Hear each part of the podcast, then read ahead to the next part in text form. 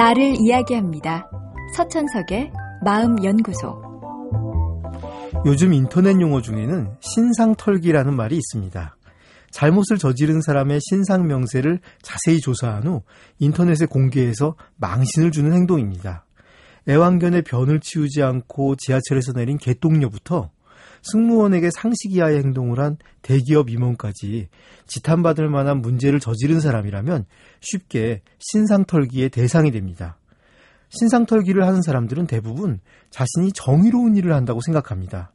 잘못을 저지르고도 그에 합당한 책임을 지지 않는 사람들에게 응분의 벌을 주는 것이라 생각하고, 그래야만 향후 비슷한 일이 재발하는 걸 막을 수 있다고 믿기에 아무 죄책감 없이 타인의 신상을 파헤치고 공개하는 거죠. 하지만 재미난 점은 신상을 터는 분들은 자신의 신상은 절대 비밀로 한다는 점입니다. 익명성 속에 숨어서 스스로 정의의 수호자라 생각하는 의적의 마음이 이분들의 심리입니다. 사실 공개 재판의 역사는 결코 짧지 않습니다. 조선시대에는 관원들이 북을 치면서 죄인을 끌고 다니는 식으로 공개 망신을 주는 회술례라는 처벌이 있었습니다. 그런 처벌들에 비하면 고작 인터넷을 통해 망신 주는 것 정도는 아무것도 아니라고 말할 수도 있겠죠. 하지만 인터넷이란 공간에서 집단이 한 개인을 사냥감으로 삼아 공격하는 모습은 결코 좋아 보이지 않습니다. 물론 잘못에 대해 적절한 책임을 지우지 못하는 사회 시스템이 이런 상황을 자초하는 면은 있습니다. 그렇다고 해서 무차별적인 공격으로 잘못한 것 이상의 큰 상처를 입혔다면 그건 정의의 실현이 아닌 또 다른 폭력의 행사일 뿐입니다.